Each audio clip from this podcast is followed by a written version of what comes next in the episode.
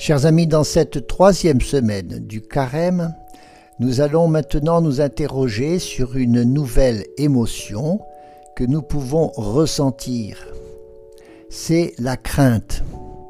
Alors je ne parle pas du sentiment de crainte que l'on peut par ailleurs euh, euh, cultiver, mais c'est cette crainte que l'on ressent comme un mélange de peur et de surprise. C'est un peu à cheval entre la peur et la surprise.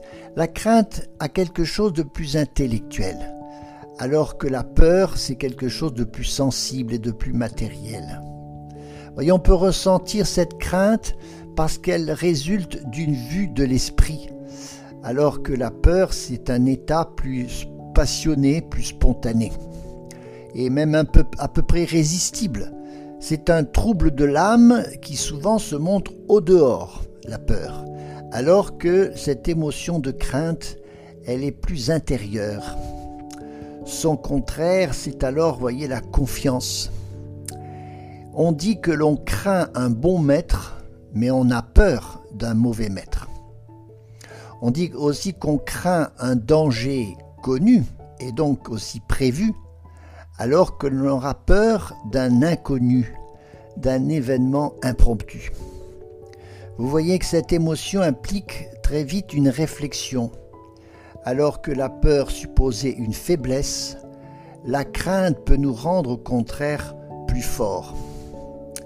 C'est pour ça qu'en français on dit par crainte de, ça veut dire pour éviter.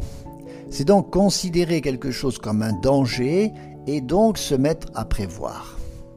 Vous voyez que cette émotion de crainte, elle pousse en réalité à combattre, alors que la peur pousse plutôt à fuir.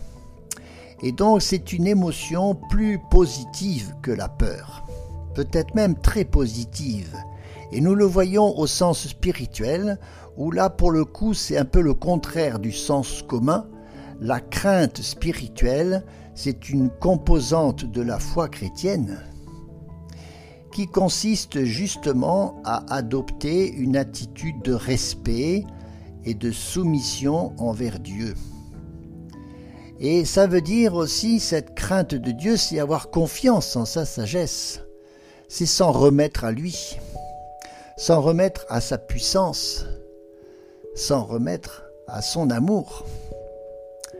Voyez que la crainte de Dieu qui est si mal comprise, ce n'est pas parce qu'on a peur de Dieu, mais tout au contraire parce que, se sachant pécheur, insuffisant, la sagesse grandit pour s'en remettre à celui qui peut tout et à celui qui nous sauve.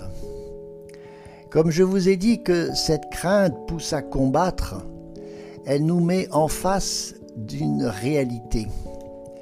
Et c'est par crainte de déplaire à Dieu que l'on va choisir cette voie du bonheur, cette voie du bien. Ça peut être la crainte de l'enfer parce que justement on n'aspire qu'au ciel. Cette crainte, c'est aussi la crainte de déplaire aux autres, de leur être désagréable, de leur faire du mal. Quelle belle émotion dont je vous ai dit qu'au départ elle semble un peu négative, alors qu'elle n'est surtout pas incompatible avec le rapport aux autres, avec l'amour. C'est pour ça que spirituellement la crainte est un véritable don du Saint-Esprit.